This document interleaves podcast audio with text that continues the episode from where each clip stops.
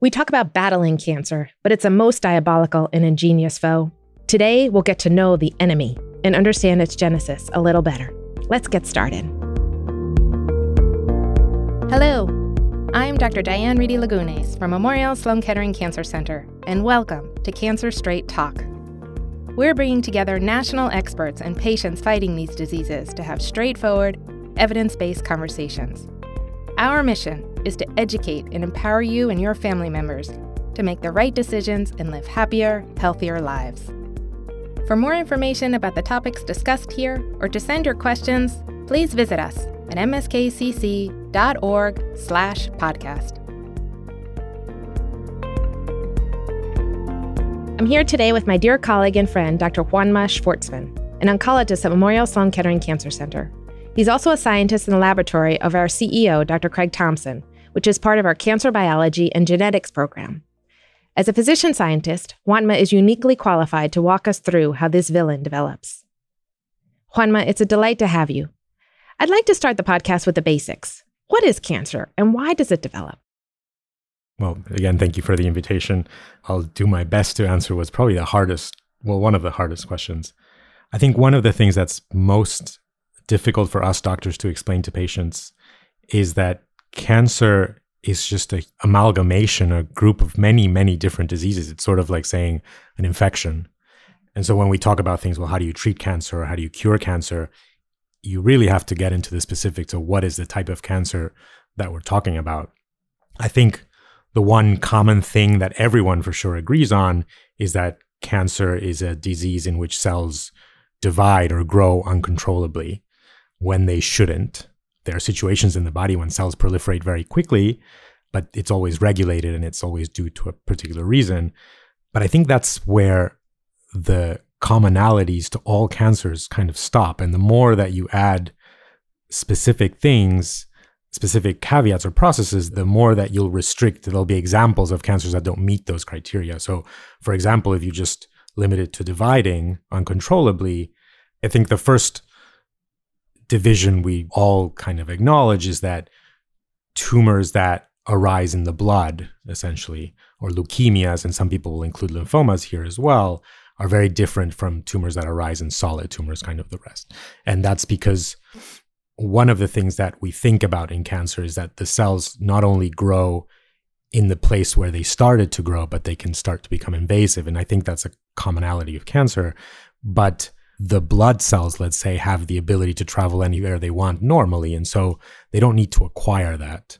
So not only do they need to grow uncontrollably, they need to be able to invade either locally or to other parts of the body. I think that's as broad a definition you can give. I think the moment you start giving more specifics, you lose many different types of tumors. Absolutely. And I think historically, as you said, because of that, people knew for centuries that there was badness with these cells, but they didn't know why. But yet, somehow along the way, there were lots of brilliant scientists that came across the idea of the genes of these cells somehow go awry. So, the genetics, what you study every day, seemed to be the culprit. It used to be viruses, it used to be black bile, it used to be all these different sort of concepts and theories as to how these cells figured out to get to places where they shouldn't be. But there was sort of this revolution, if you will, that somehow these genes that were responsible for these different molecular cascades and pathways, et cetera, were the culprit and getting damaged or gone awry were responsible. Is that fair to say?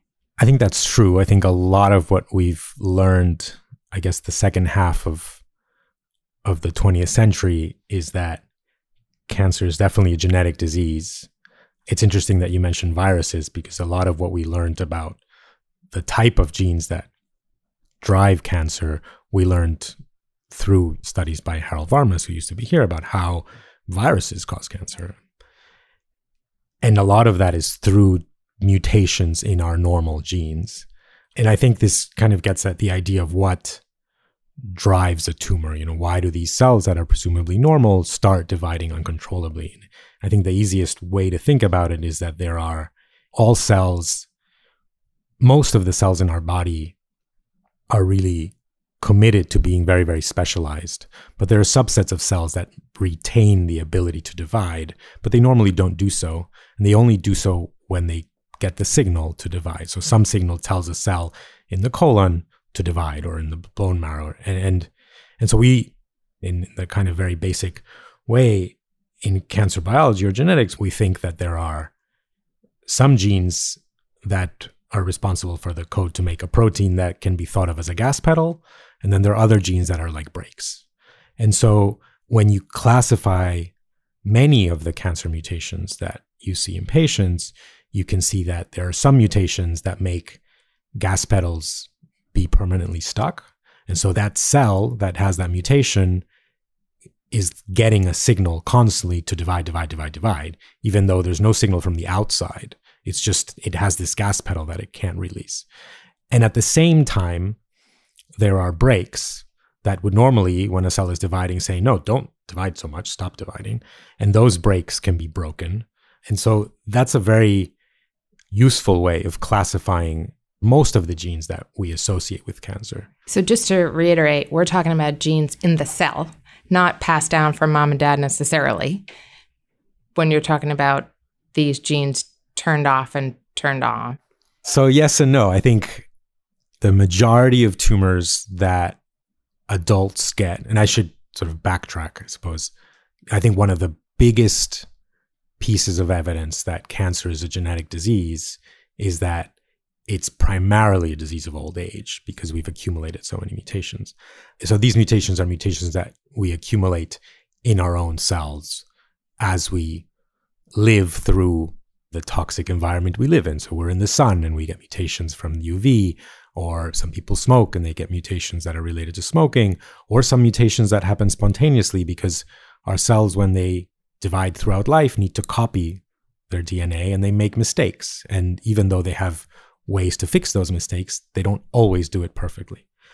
But that said, there are subsets of patients who do inherit mutations in their genes from their mom and or dad and that makes them at much higher risk. And so the one example that people would have thought of or come across is brca right i think yeah and i think that's a really important point though when we're talking about these genes in the cell and that there may be some genes like you said that for some reason turn on and then like you said the gas pedal just doesn't stop but what's amazing about the development of cancer is that one gene may have gotten damaged, but yet nothing happens by itself, right? So there's one gene turned on, and then maybe, in a kind of scary way, years later, something else in that cell happens.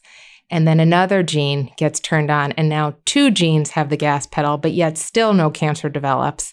And then eventually, like you said, then there's another gene that gets hit that's supposed to put the brakes on and no longer can. And so it is this combination of genes that are getting damaged or mutated, as we call them in our world, that eventually develop into this one cell that now, like you said, has the ability to not only grow and proliferate, but now it's sending these cascade of messages that can figure out how to spread in a way that can cause severe danger to the patient.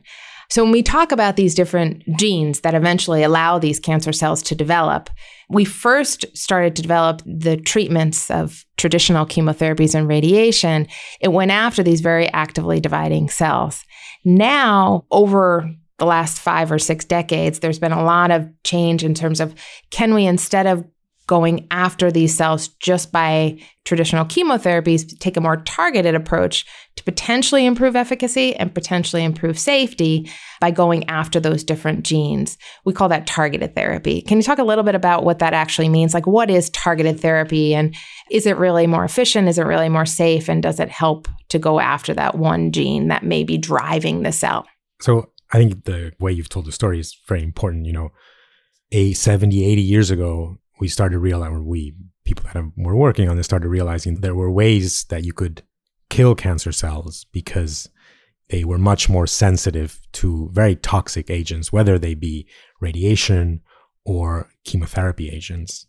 But one of the problems is that they were very, very toxic. And so a lot of the clinical development throughout the second third, let's say, or last third of the 20th century was in developing the ways that we could give these agents and give these drugs to patients and have them survive because they were so toxic. And, you know, one of the probably the most important developments in the treatment of cancer weren't the drugs themselves, but the drugs that prevent the nausea that these drugs cause. And so now you could give these drugs and actually cure patients. So the example of, of like platinums in, in testicular cancer, I think is really important. And I think, you know, I was thinking about this before I came here.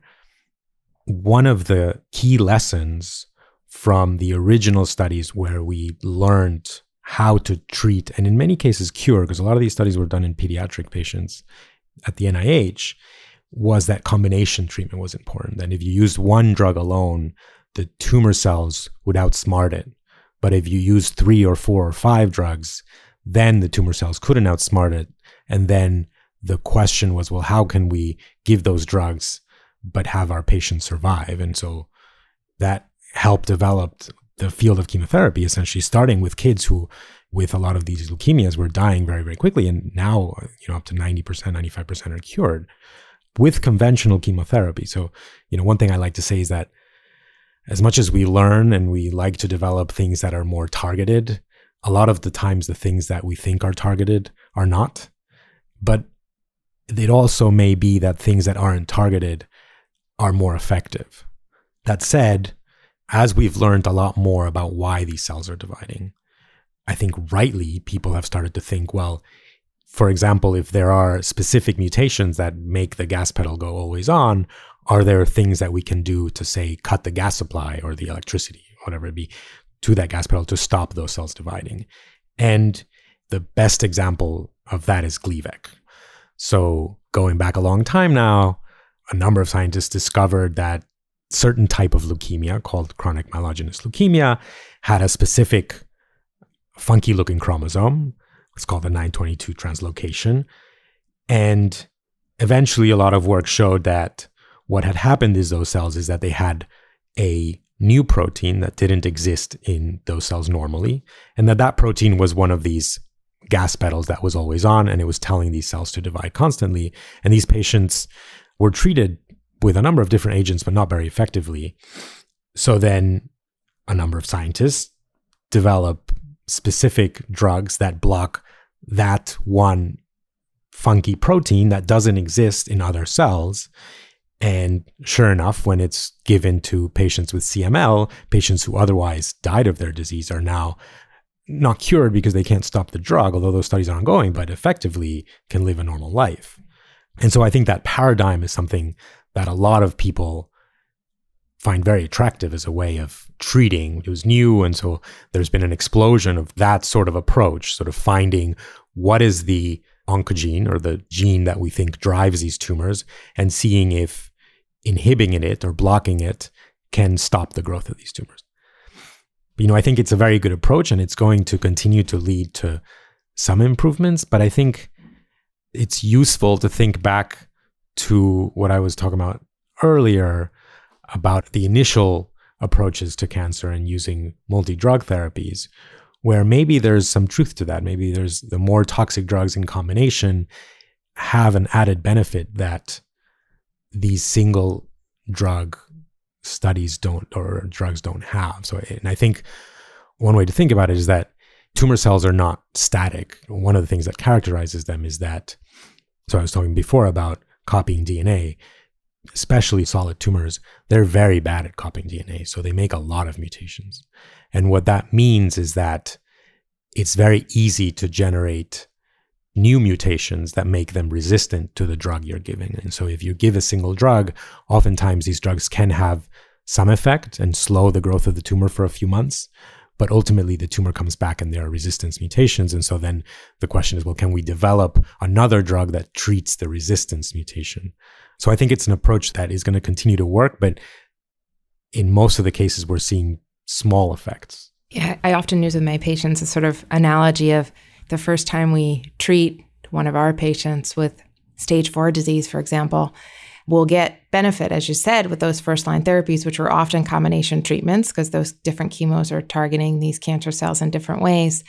But like you said, eventually the cancer cells that are left over will start to grow And so now we have the more resistant cancer cells, and I'm about to start what I call my second string players that are second line therapies that can be good, but often not as good as the first. And now they're sort of trying to attack cancer cells that are a little bit more resistant. So one can envision, like you said, as these cancer cells divide and grow, you often can see that they have more mutations. They tend to be more aggressive. And so the fight against each one of these treatments gets a little bit harder, if you will, to your point. So I think those are really important points in terms of this is not a one size fits all. Cancer has hundreds of different diseases, probably thousands if we think about it genetically. And so therefore, it's definitely not a one size fits all. But what often happens in our clinic, as you know, is patients will come and they'll say, What is novel and different? And one of those is sort of the idea of next generation sequencing. And we're going to look at that in a later episode of Cancer Straight Talk. Really interesting research. Look for next generation sequencing. I want to thank Dr. Juanma Schvartzman for your time and expertise. Thank you for listening to Cancer Straight Talk from Memorial Sloan Kettering Cancer Center. For more information or to send us any questions you may have, please visit mskcc.org/podcast. Help other people find this helpful resource by rating and reviewing this podcast at Apple Podcasts or wherever you listen to your podcasts. These episodes are for you, but are not intended to be a medical substitute. Please remember to consult your doctor with any questions you have regarding medical conditions. I'm Dr. Diane Reidy Lagunes. Onward and upward.